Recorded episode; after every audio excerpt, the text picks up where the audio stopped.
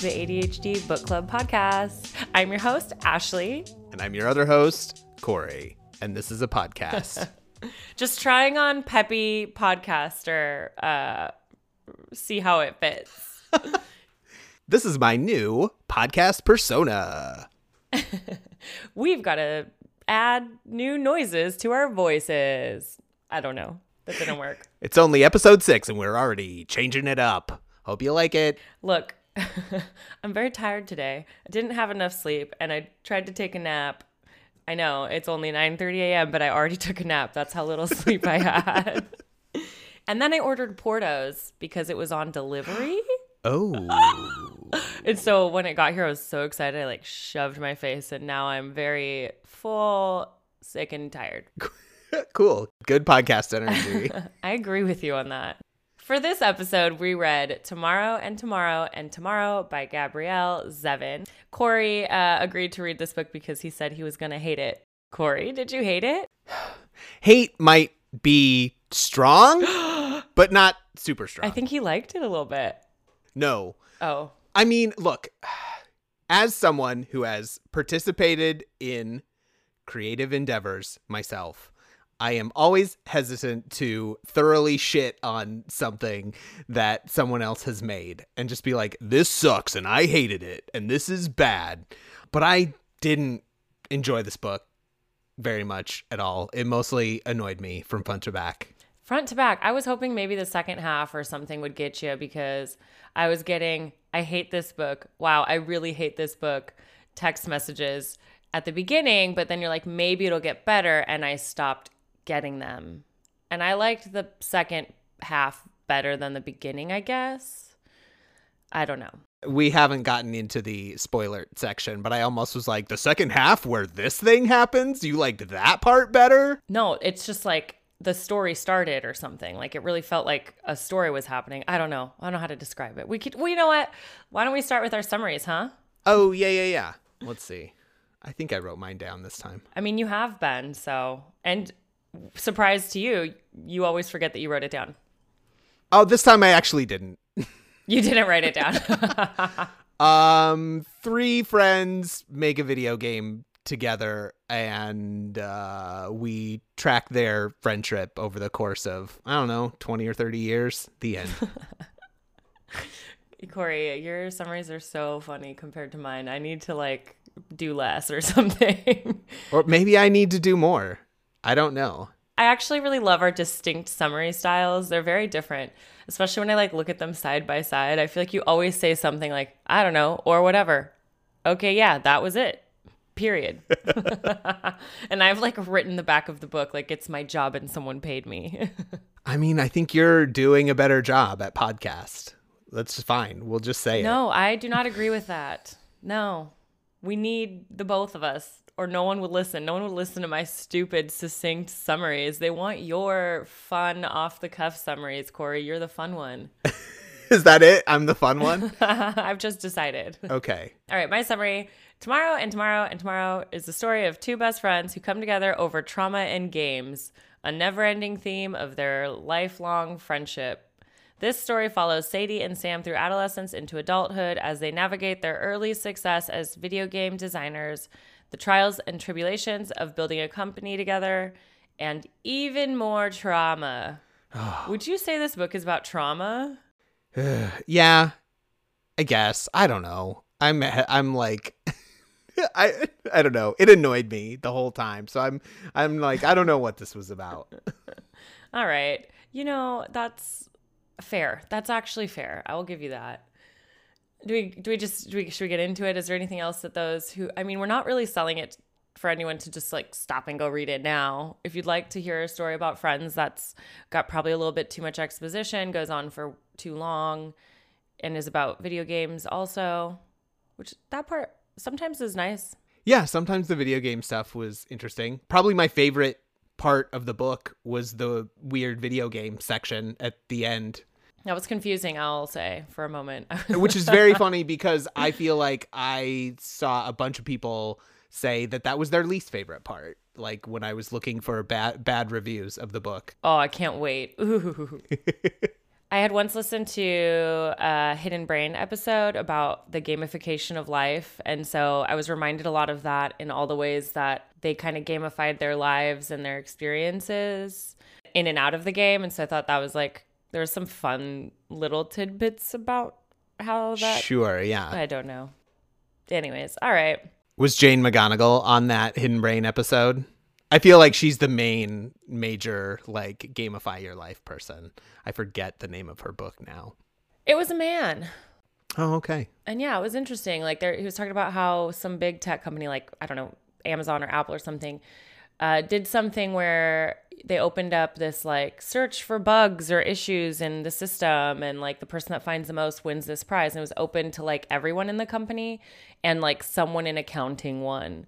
And so it's kind of one like gamifying this tedious task made people interested in trying it and giving people that wouldn't normally be doing something like that the opportunity to try it was beneficial too i mean we know we do better when we like gamify things like if you can win for doing something you're gonna try harder we know Look, especially us, we need our tiny little dopamine hits.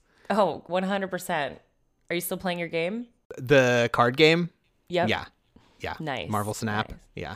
exactly gamification I, that's just a game that's just playing a game Hey, that's just a game. I'm just I'm not gamifying anything. I'm just playing a video same. game instead of doing whatever else I'm supposed to be doing. Um Yeah. No, that reminds me too. There was I'm gonna butcher this story because it's been forever since I've thought of it. But there was some sort of uh, like citizen science initiative that had to do with like protein strands and the way that they fold, and they made like an interface that was sort of video gamey that people could kind of mess around with.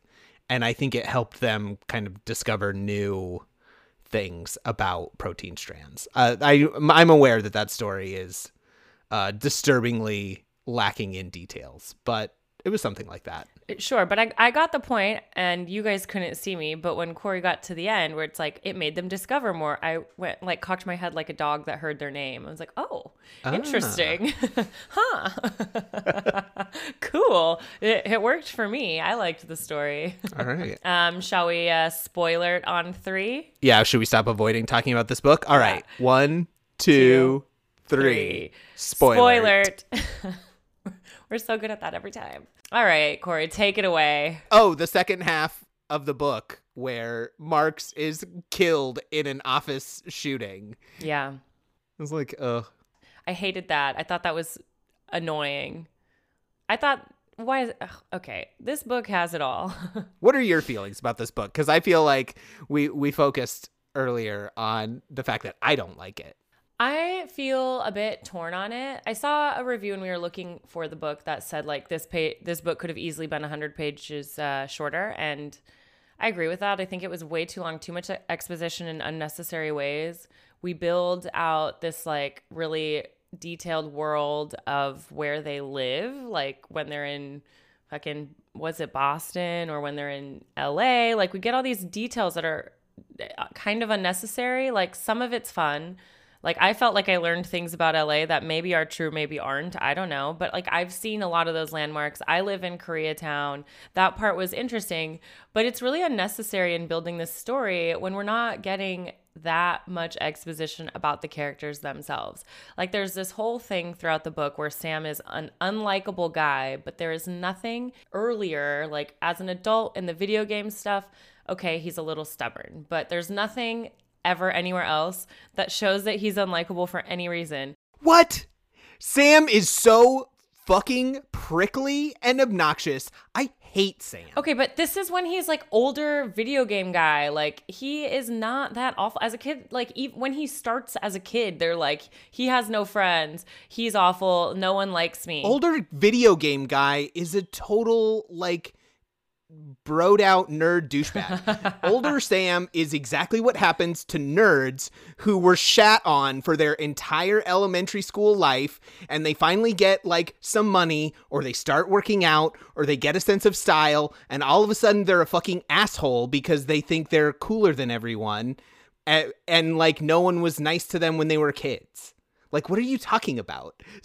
Sorry, I'm just so incredulous.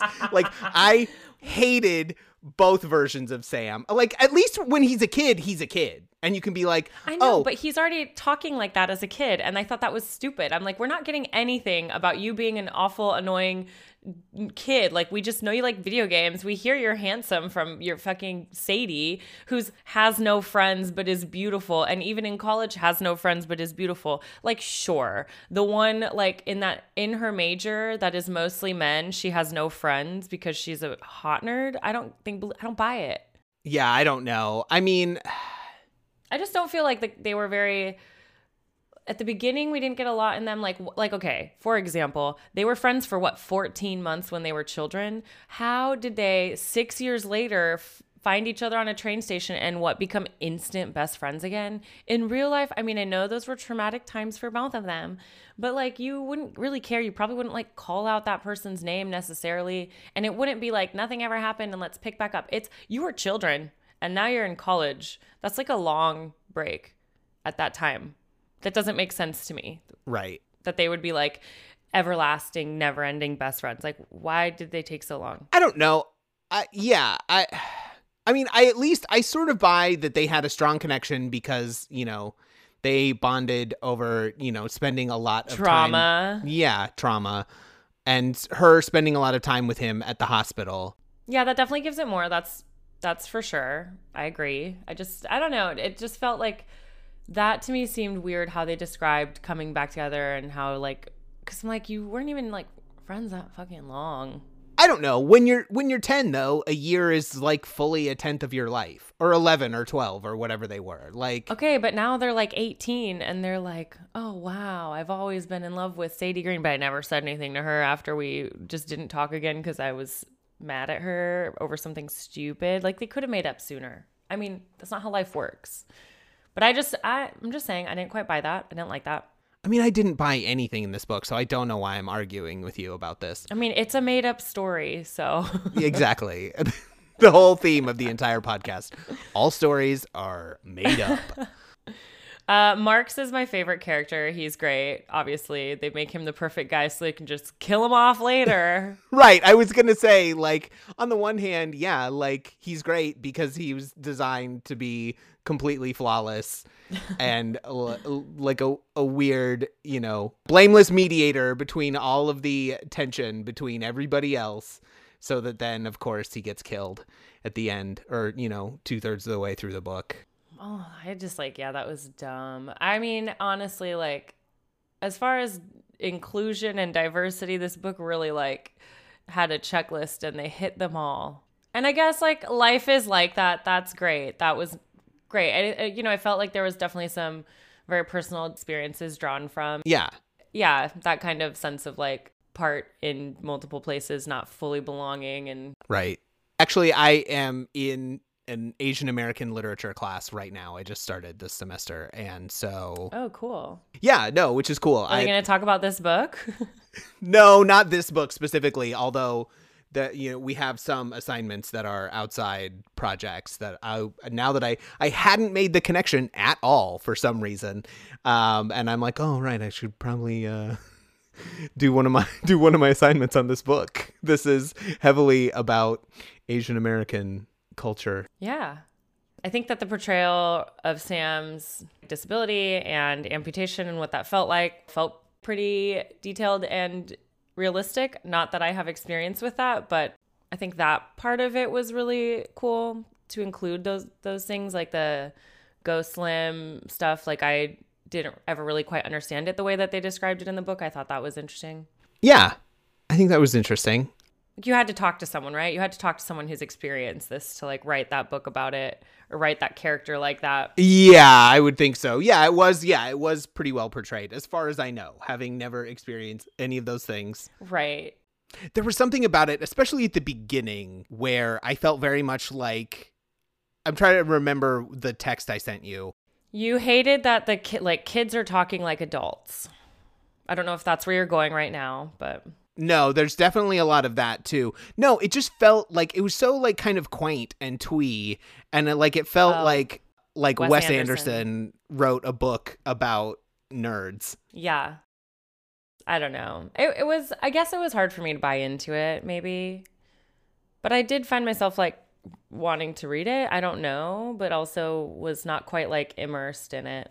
Yeah, I mean, I was sort of like pulled along enough that I was like, yeah, I guess I am like curious in the way that this story wraps up. Yeah, and uh I enjoyed the like simultaneous timelines. I think they that was done well because that can get tricky and I understood kind of where we were in time every time. Right. And I didn't feel like I had to like go back and remember something cuz they're showing it to you a bit one after the other side by side. Like I don't know, I just never felt like lost in time or forgetting a history about them. Like we're getting it all kind of when you need to get it. Yeah, I do think that that all tracked. Yeah. I guess. I really hated Dov. Like from the jump, I hated Dov. And every character had to be like a character.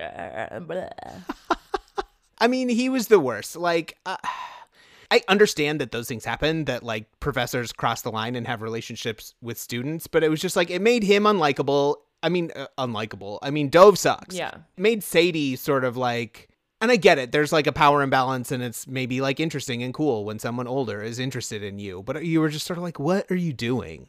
You seem s- so dumb for going along with this. Well, the minute that she's like enters his class and they describe uh, the teacher, like from Sadie's perspective, it's like he's this, he's that, he's this, he's sexy. And I was like, oh God, not the teacher student. And then sure enough, like not that long after their first encounter, he makes her feel good. And I thought, it, you know, like it was pretty gross, but I guess it had to happen because this kind of built Sadie into her character. It makes her his ultimate student. It shaped her views on games. It gave her the dark space for Sam to help her out of, which was really what rekindled their friendship and her enthusiasm for games. I guess. At some point in the book, they point out that Dov was 30 when he was teaching that class. And also, like, as I'm looking at the timeline, like Sadie and Sam and Marx produced this killer game at like 22 or something. Like, they're 25 and have a couple games and unfair games, their video game company, under their belts. Like, what? I'm way older than all of that. and like, all of those accomplishments. What?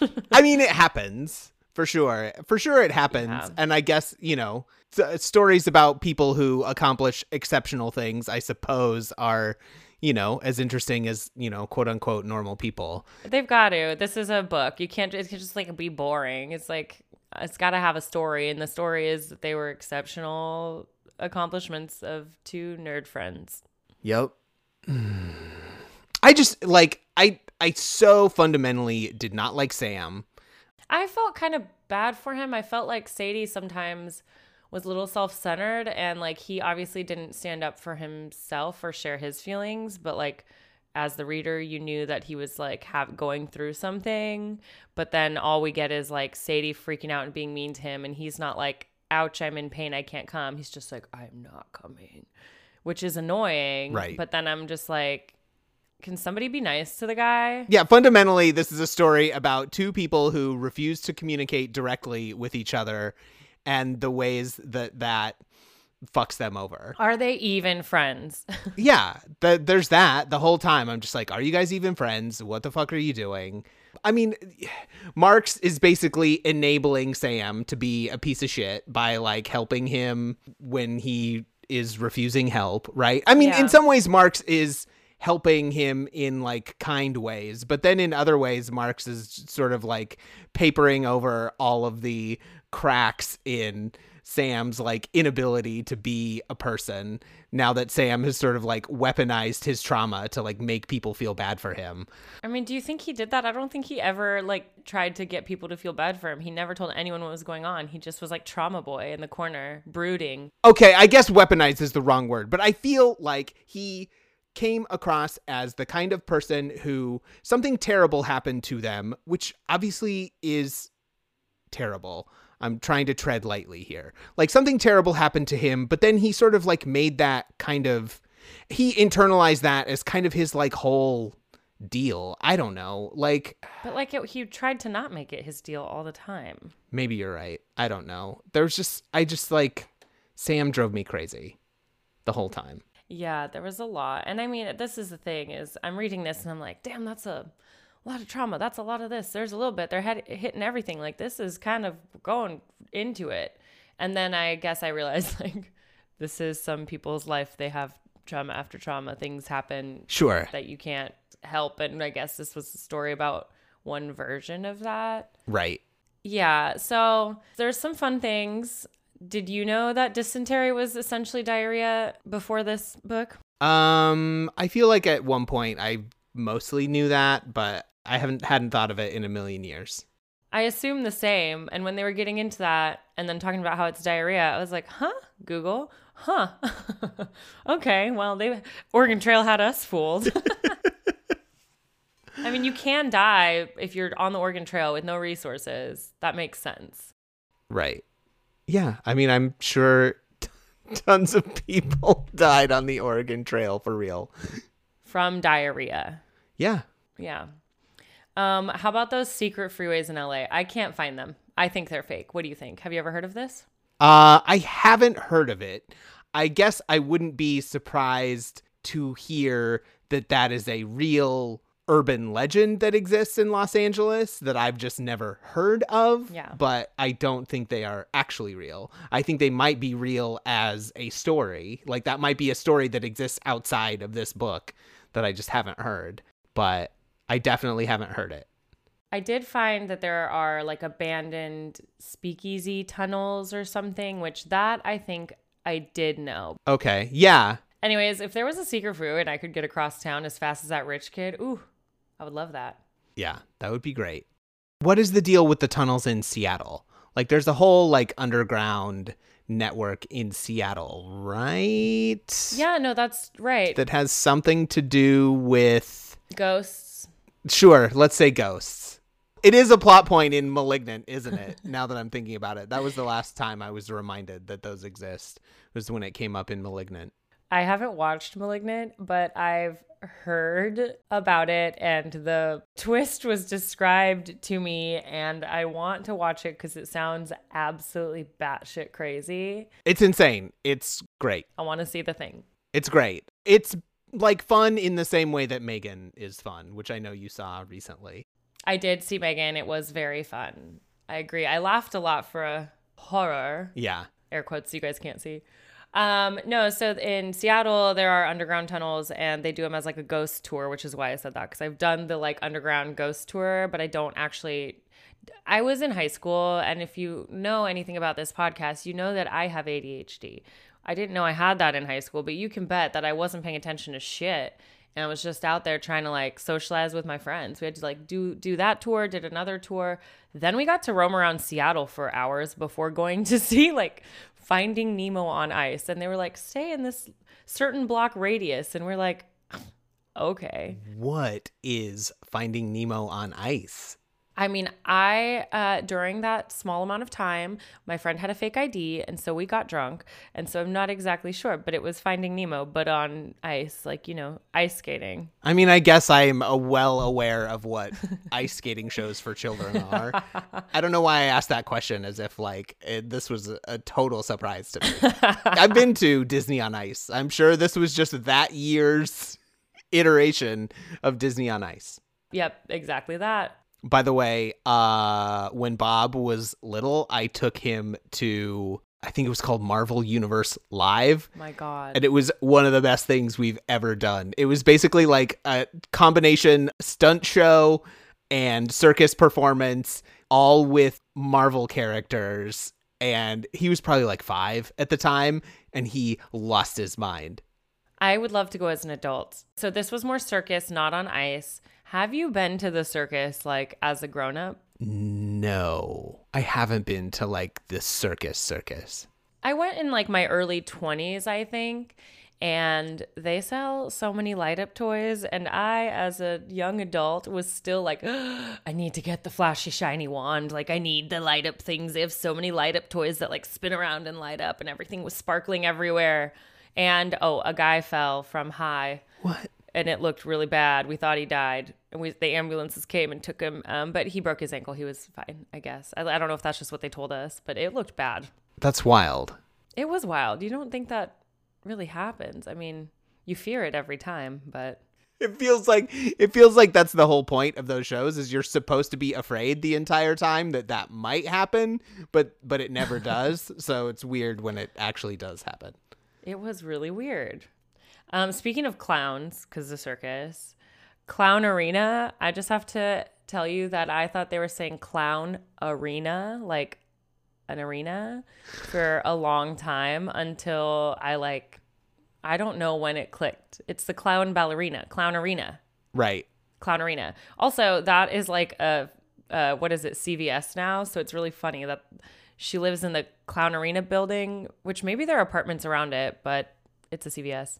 It's in Santa Monica, kinda, or is it in? Is it Venice Beach? It's like in the middle, off of like Rose and Main or something. My office used to be right over there. Right. So I was very familiar with Clown Arena.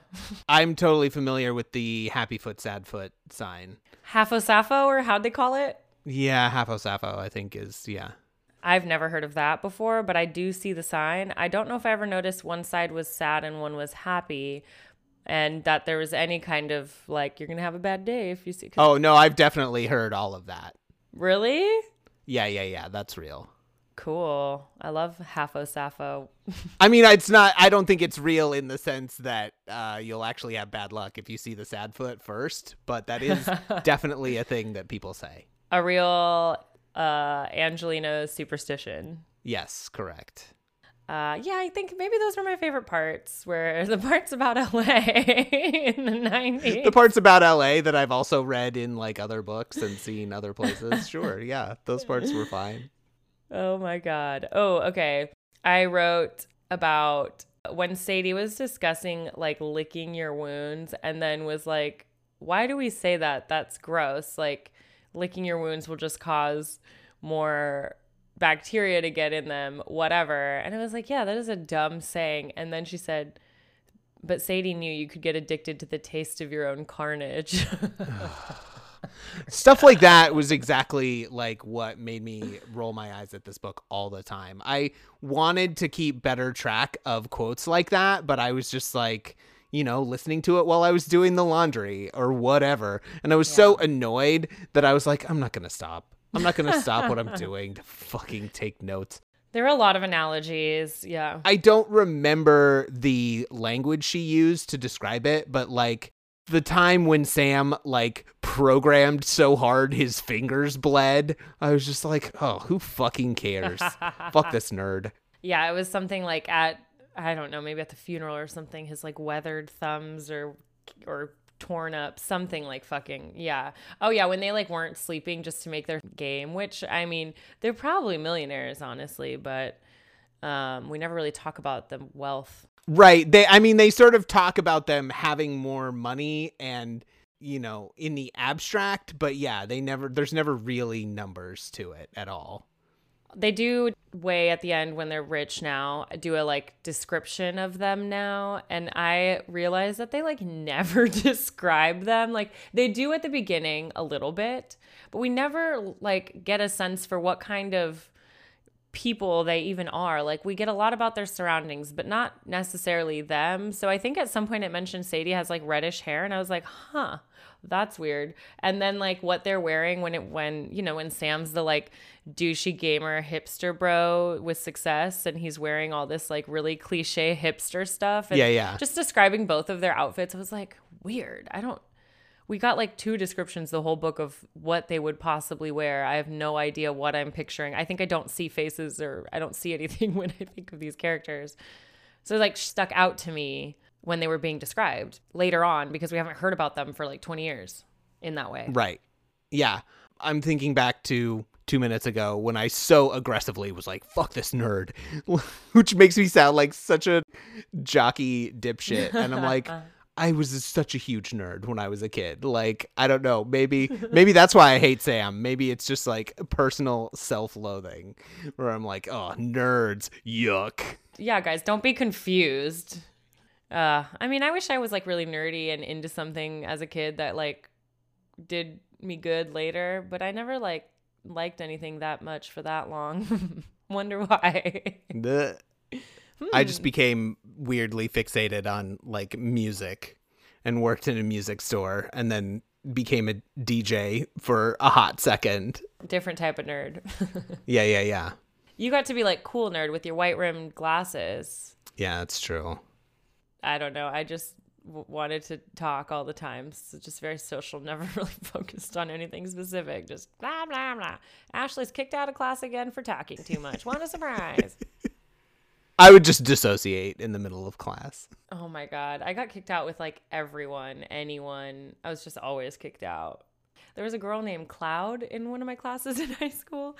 And she Uh-huh. was like, uh, you know, she did the thing where she was like purposefully shocking and weird. Like she was trying to get a reaction. Right. And she always had like the really tall gelled mohawk and was just out there. And first day of class, she's like, Yeah, I had to dump my boyfriend because his penis was too big. And this is the conversation. And she's just always, and I'm like, I don't want to have this conversation with you. And the amount of times I got kicked out of class with Cloud into the hallway and had to like listen to her talk about her shocking, weird stuff more. You got front row seats to the cloud show after you guys were kicked out of class.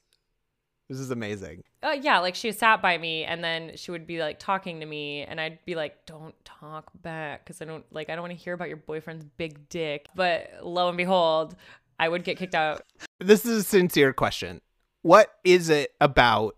Because there's a way in which people share stuff like that that is genuine and interesting and makes them an interesting person, right? Like maybe not like I had to break up with my boyfriend because of his huge dick, but there is a way where there are people who are like genuinely weird and share the ways in which they're weird and it makes them charming. Mm-hmm. And then there are people that are like aggressively weird like that and you're like stop trying so hard. Yeah. And it's one of those like I know it when I see it, but I don't know if I could explain to you what the difference is.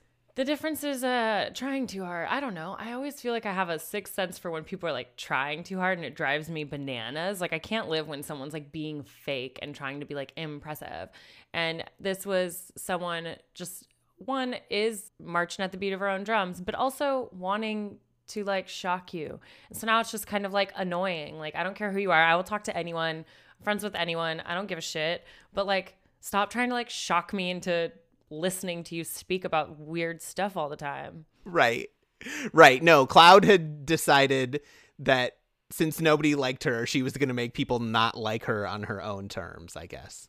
Yeah, and it probably started well before high school, and I'm sure she's lovely, and I have no idea what she's doing now, who she even is. Like no no clue. We need a Cloud update. I know I don't even remember her like real name cuz she wouldn't cuz she wouldn't tell us, but she was a character, that's for sure. And I fell into it because I would get kicked out of class with her, which is weird that my teacher would be like, both of you in the hall. And then what? We just continue our conversations in the hall? Like, okay. Doesn't seem so bad. Right. Sure. And I'm sure from the teacher's perspective, uh, they don't care. You guys are disrupting everyone else. So if you're going to have your conversation, it, it can at least be away from the class. Yeah, I somehow did graduate high school, but Well done. you know, side, side, sidebar, because where in the world are we right now? Um, in middle school, again, talking all the time, I had a really f- weird art teacher. Like, he was the guy in our middle school that told everybody he was like abducted by aliens, or so I heard. Yes. He never said that in front of my class, but the stories were that he had told people that. And he was just like out there and weird. Um, so, you know, the teacher that's been abducted by aliens, or so everyone thinks. Also, by the way, if you're a teacher and you just want to be the weird one, you could just say shit like that and the kids will never know and just be like the quirky teacher. Right. Uh, but anyways, you know me, chit chat, chatty Cathy. Uh, and he was like, you know what, Ashley, like when you get to high school, you should take theater class and then you can get on stage and talk all you want. And I was like, I want to be an actress. And so then he um, would make me like read all the announcements. And anytime there was something that needed to be like read out loud, he'd be like, Ashley. And then we had like a morning news. And he was like, Are you going to be on the morning news? And I was like, Yeah, I'm going to be on it on Monday. I butchered it, just laughed the whole time. And he was like, Oh, such great comedy. You're it's so funny. um, but I was thinking he would be happy to know that now I am talking all day or whatever for an hour. Uh, all the time, straight into a microphone. Yeah. straight into a microphone about oh, whatever I want because it's Yeah. my choice and yours. What was I thinking? oh no, I totally lost it. It was when you were talking about the cool art teacher. Nope, it's gone. Alien abductions. Yes. so I am just from being generally a strange person interested in strange things. I'm on probably too many email lists and I got an email yesterday for I think it's called Contact in the Desert and it's some big like alien abduction conference although it doesn't Oh. explicitly say alien abduction like it took me a long time to figure out what it was for because i'm also on you know like psychedelic integration therapy email lists and so i oh. was like is this that? Is this like a Mother Earth contact. yeah yeah yeah. Is this is this is this hippy dippy or is this aliens or what is this thing? Oh my and finally like the key word the word that i found that finally like cracked it for me is that it referred to experiencers which is definitely secret oh. code for alien abduction people. So Are you gonna go? i kind of want to but also you know it's like out in the middle of like indian wells and it- you know it's like five days and would probably cost me like $2000 out of pocket look if we want to Uh huh. get a, a patreon started asap and our listeners want to hear so me Korey can go to contact in the so desert. that I can go to Contact in the Desert and make podcast content for everyone to listen to, then look, I'm all about it. But I cannot justify personally, out of my own morbid curiosity, going to an experiencer conference. Do you have to be an experiencer to go? No. Cool. Okay, you know what? We should read a book written by an experiencer. Personal account. Okay, yes. We'll have to look into this. Um, I don't, but we should do that at some point. Okay. Ooh. Every once in a while, I will buy books that I find like at used bookstores or thrift stores that are just like kind of like weird old books. They're like a couple dollars, right? Yeah. Like, because generally I'm like, I'm into the aesthetics of what this book is, and it's not necessarily about the content of it. But there's this one book that I love. Um, and by that I mean I love the way it looks on my shelf. I have not read it. I probably won't read it, but it's called We Are Not Alone, and I think it's from like the 50s or 60s, and it's uh, by I want to say William Sullivan. Let's just say it's William Sullivan. Okay. But the cover is just like this blue cover with like a black silhouette of like one of the big like radio telescopes, like in Contact and it just says like we are not alone in big block white letters on the cover and i'm like this book is the best this is the greatest book that's ever been created i don't even care what it says inside like i love how it looks i love that it exists I love that. So I used to live in Portland, Oregon. So I used to go to Powell's bookstore, which is amazing. Have you been? yes it's been gosh probably like 10 years or more but yes It's incredible. My favorite thing is when I find a book that has somebody's like notes in it or Yes. like a note to someone, but specifically I like when they've written their own notes in the side. Um, but anytime there's writing in the book, I'm like, I have to buy it. I just need to know what they've written. Yes, I I love that, and I also love like people's weird bookmarks that you'll find in used books. Mm-hmm. I sometimes will buy stuff online, like from thrift books, and Mm. It'll show up, and I'll like flip through it, and it's got like some weird old bookmark or like a receipt or Oh, like, yeah. and you're just sort of like. It, it's just this so like weird, super tiny window into someone else's life, and you're like, ah, a receipt for uh an entire box of chocolate bars or whatever the fuck it is. Like you're just Yeah. sort of I don't know what that why that was my specific. That's a terrible specific. Well, it's like when you're at the grocery store and they're you're looking at the person and what they're buying and trying to figure out what they're doing. It's like a Yes. version of that.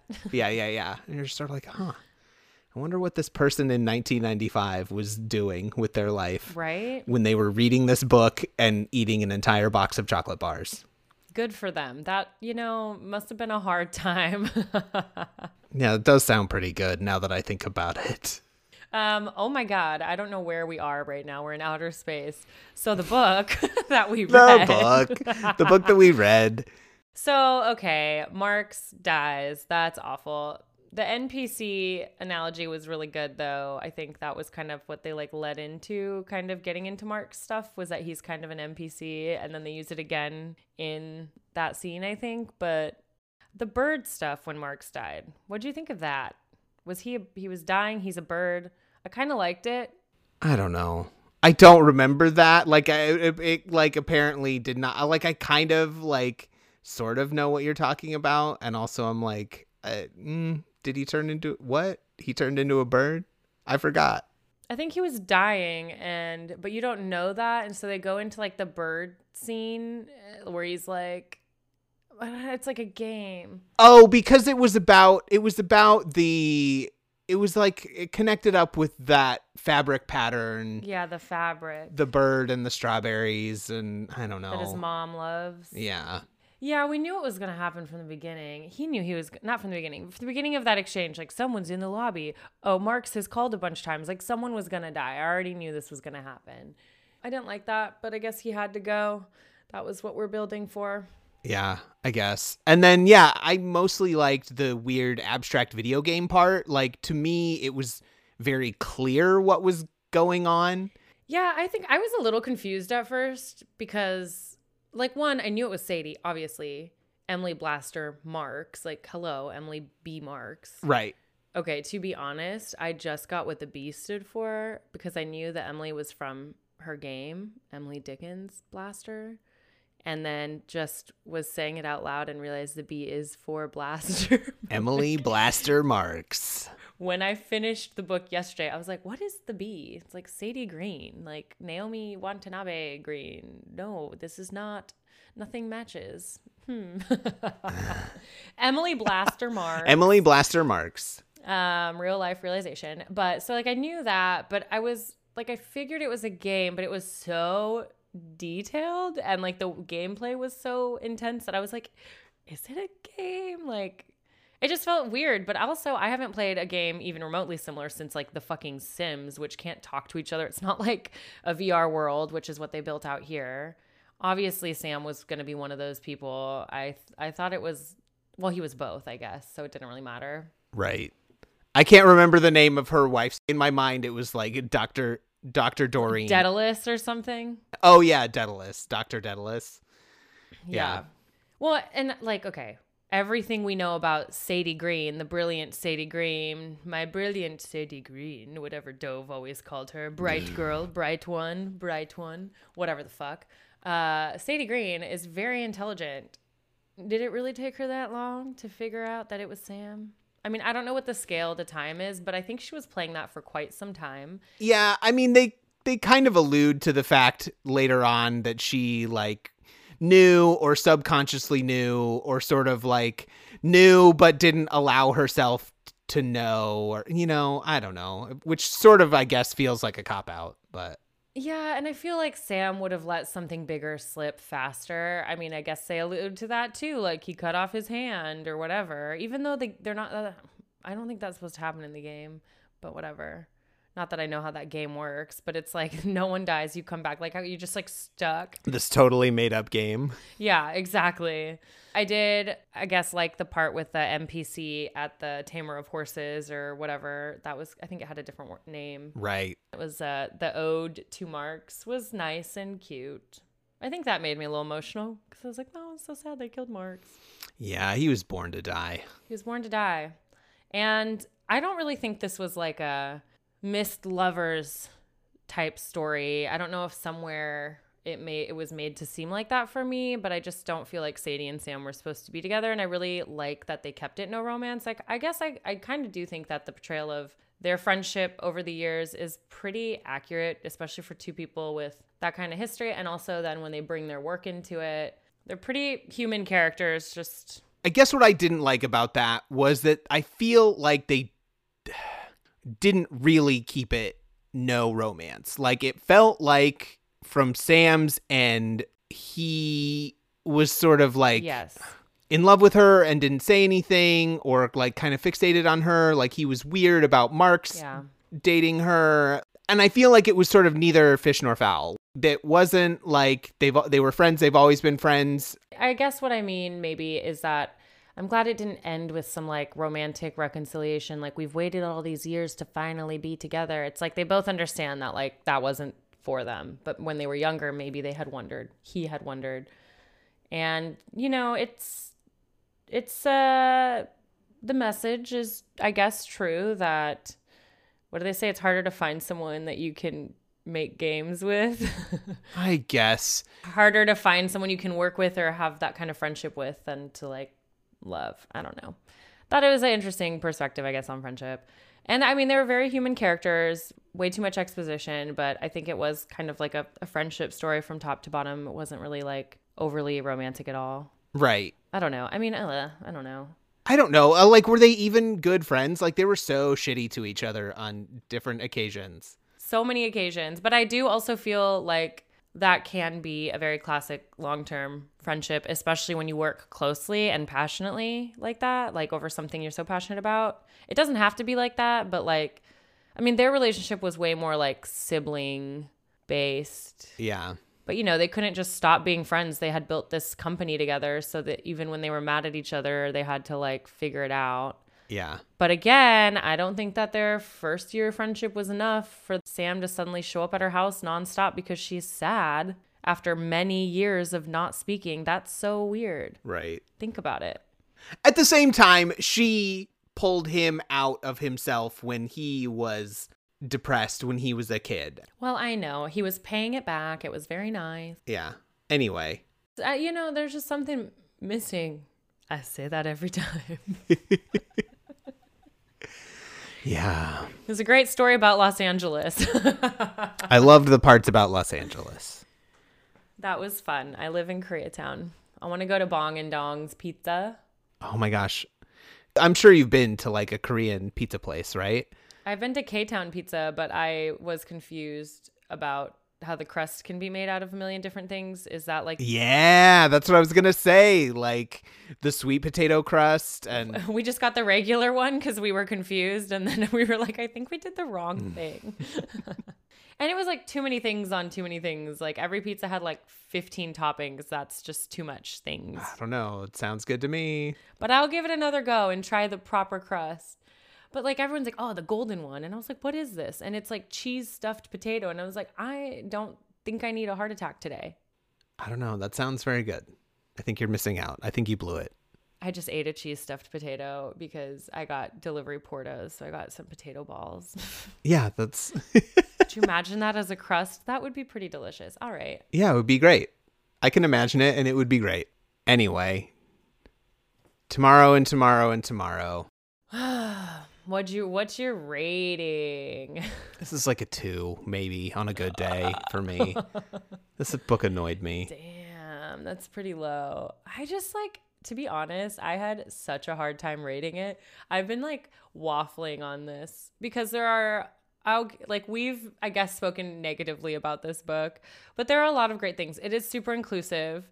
Um, which is great. It's representing a bunch of groups of people that aren't often represented. Also, for a book that's gone, I think it's like what a New York Times bestseller or something. It's like a pretty like mainstream popular book. So you're getting all of this like inclusive storytelling. So that's that's huge. Um, there were some great, you know, descriptions of things. It was well written. I liked the timeline. I think you could be like technically in this case, this could be a higher score, but like the story it was just like yeah it was kind of like beating a dead horse or whatever sometimes like the same thing over and over again and too much exposition too much description too much into the city of los angeles than sometimes the own the characters and some of yeah the behaviors were annoying and tropey and cliche and the video game descriptions were really cool i assume or I, I would assume that the author is a gamer because there was such a deep appreciation for video games that it made me want to like pick up a video game. And honestly, watching The Last of Us, I really I just want to play that game now. I want to go into that story. Like you want to fight fungus people? well, I haven't like myself played one of those like interactive story RPG type games. Like I had an ex who was super into gaming. There was one like western one he really loved. Red Dead Redemption. Probably is that a good one? Yeah. I didn't realize that games could be like that. So learning that it's like an interactive movie in a way, I thought like that's really cool. That's way cooler than how everybody like pictures a gamer. Yeah. And I think that this did a good job of showing the like positive side of a gamer and also taking away from like everyone thinks video games are shooters. There was barely any shooting games. They specifically didn't make shooter games. We had a shooter game in the book, technically, uh, over something gross. So those things, like I appreciate all of that. But yeah, then there's of course the cliches. I don't know. I landed on 4.9 and I waffle. That's high. I know. Yeah. The tie for us. That's like I think my lowest score. Oh, really? Oh no, the troop 4.5. I don't know, like I was trying to compare it to some of our other books. I was actually looking at my ratings to be like, how what do I do here? Because I don't think it's that I don't think it's like that bad. I don't know if I could I would recommend it necessarily unless you're like into gaming and trauma. But I don't know. I'm just yeah, this one's got me really torn. I think I'm just gonna land on 4.9 so that I stop talking about it. All right. Fair enough. But does that seem high? Do we like like the troop more? I don't know. I don't I look, your your rating has nothing to do with me, man. But tell me what we like. I really am so torn on how to rate this. I just can't decide because I I found myself like rolling my eyes a lot, but also being interested in like listening to the book more. Right? Like I was. It's like I couldn't quite put it down. Like I did, but like some of them I will like forget for days and be like, oh shoot. And other times I'm like, I need to listen to this all the way through right now. Right. And this one, I was like, yeah, I want to listen to it. This sounds like what I'd like to listen to. I did get a little emotional. Like the Marx stuff was sad, and how they how they went about that was interesting. Then I still thought about it a little after I was finished reading it yesterday. so I think I've just like I'm just mixed on it. Like I don't know where to land. That's fair. I wonder if I would have liked it more if you didn't tell me how much you hated it along the way. Maybe. I'm sorry. I'm sorry I poisoned your mind. I actually mostly wanted to learn about the author after reading this. Like, I'm very curious about her. I would love to listen to her give an interview about this book. Yeah. All right. Cool. Very uh 4.9. Gonna stick with it. Very 4.9. You said two, so an average rating of 3.45. What do we got on Goodreads? Um, well, Audible, we have 4.5 out of 5. Okay. Interesting. And then Goodreads is 4.3 out of 5. I mean, this is a generally liked book. This is why I feel like I want to read some more about it. And this is what I do after a movie that I'm kind of like confused on an ending or a, a TV series or something. I'll like read some articles that explain something or goes into it or reiterates it in a different way to kind of be like, oh, okay, okay. Yeah, I could see why they did that. All right. I like it now. 4.33 on Goodreads. Is it time for bad reads? Oh, I'm so excited. yeah, this book was very popular. There's so many reviews. There's over 150,000 ratings on this book, but over a thousand of those are one star. And here we go. Ooh. This is this is Donna's one star review. Donna. I wish I could understand why so many people liked this book. I hated every minute of it. I soldiered on since the ratings were so high, thinking I'd find that moment of understanding. Nope. Life is too short to read terrible books. Wait, was that written by you? No. Donna. Donna, one star. Uh, Zaynep's review, one star, awful. That's the whole review. Thank you so much for helping me figure out if I should read this book or not. Mia's review. If zero stars was an option, I'd choose that. I literally have not read a book I hated as much as this one in a long time. Horrendous. Damn, some real haters out there. Yeah, I feel like the, the problem was finding bad reviews that were like not super long and also descriptive or funny. Mostly people are just like, yeah, I really didn't like this. oh my gosh. But we'll go with this this last one. Ethan rated it one star and said this book was 401 pages too long. and it was um It was 401 pages. There you have it. Bad reads. yeah, I mean, I didn't hate it like that. I wouldn't read it again, and I don't think I'd be like, read it. Yeah, same. It's my least favorite that we've done because I've liked everything else. And yet you rated it higher than the troop. What are you doing? Okay, okay, you're right. See, this is the thing. I don't know. No, it had more going on than the troop. Ah, I don't know what to do. I've been waffling for days since I finished it yesterday. Nope, it's too late. You already locked in your 4.9. 4.9. The troop was very specific type of thing going on. It's true. And I'm appreciating the diversity and inclusivity and interesting storytelling. I liked how I liked how they did the timelines. I thought that they did a good job showing you the past and the present and like almost side by side, but not like you could follow it. Sometimes the time jumps are hard to follow. I feel like I feel like I feel like you could follow it is such a low bar. uh, this book made coherent sense. I was not confused. Except for at Friendship Town for a little bit. I was like, wait, what is happening? Is she in a game? Games aren't like this.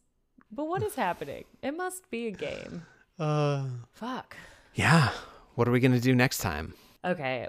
I'm I'm not bringing anything new to the table because we've brought so many things to the table that I feel like we could pick from. Okay. And I don't know, like, is it time to go back to the Colleen Hoover podcast? Should we read more Coho? Coho. Is this what her avid fan base calls her? Coho? Oh yeah, yeah, yeah. There's yeah, there's The definitely Coho Po? Co? the, Co- the Colleen Hoover podcast? I think it works. Coho Poca. Let's do it. Let's go back.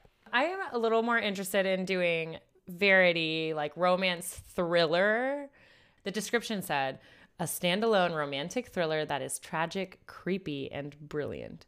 One, standalone. Does is that how you say no sequels? Yeah, no no sequels yet. Yet. Let's just do it. I'm sure people will be sad that we're not going back to It Starts With Us yet. But don't worry. We will. We have to know. We promise. We have to know how it starts. We have to know about that atlas. That's true. um, but Verity like feels like a vibe change if this is like a crime thing, right? Yeah, let's do it. Let's just go with that. Maybe I'll um, be satisfied by a book. I wonder what book I'll really like. Maybe this will be our first seven star book. I doubt that. Uh, Do we? Will we ever get seven stars? Maybe.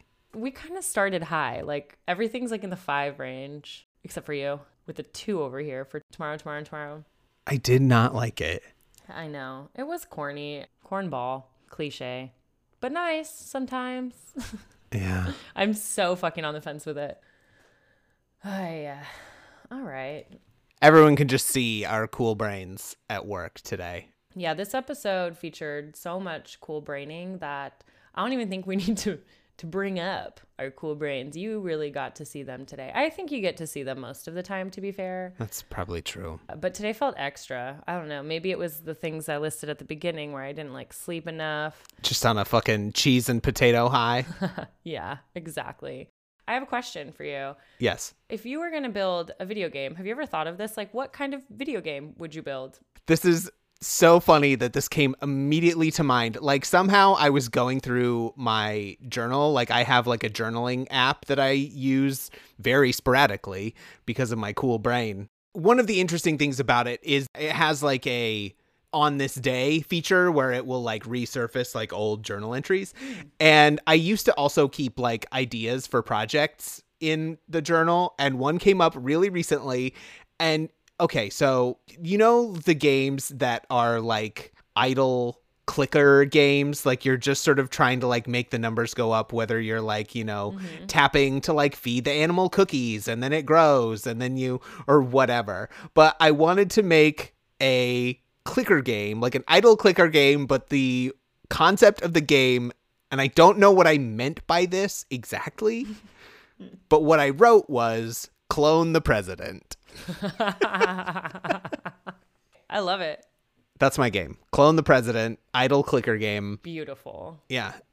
I think I would probably do something nostalgic like Sam did to get Sadie's attention and like bring back the Oregon Trail or something from my youth that like I really enjoyed. I totally get that. Like bring it back but better. Yeah. I've I've played a couple games like that that are actually like specifically nostalgic for Oregon Trail that uh that are totally fun and they push those nostalgia buttons. Um one of them is called Oregon Trail and it is almost totally a ripoff of Oregon Trail but with zombies. I was like, okay, it's not the state because of how he said it. What is it? Is it a piano? No. is it a music game?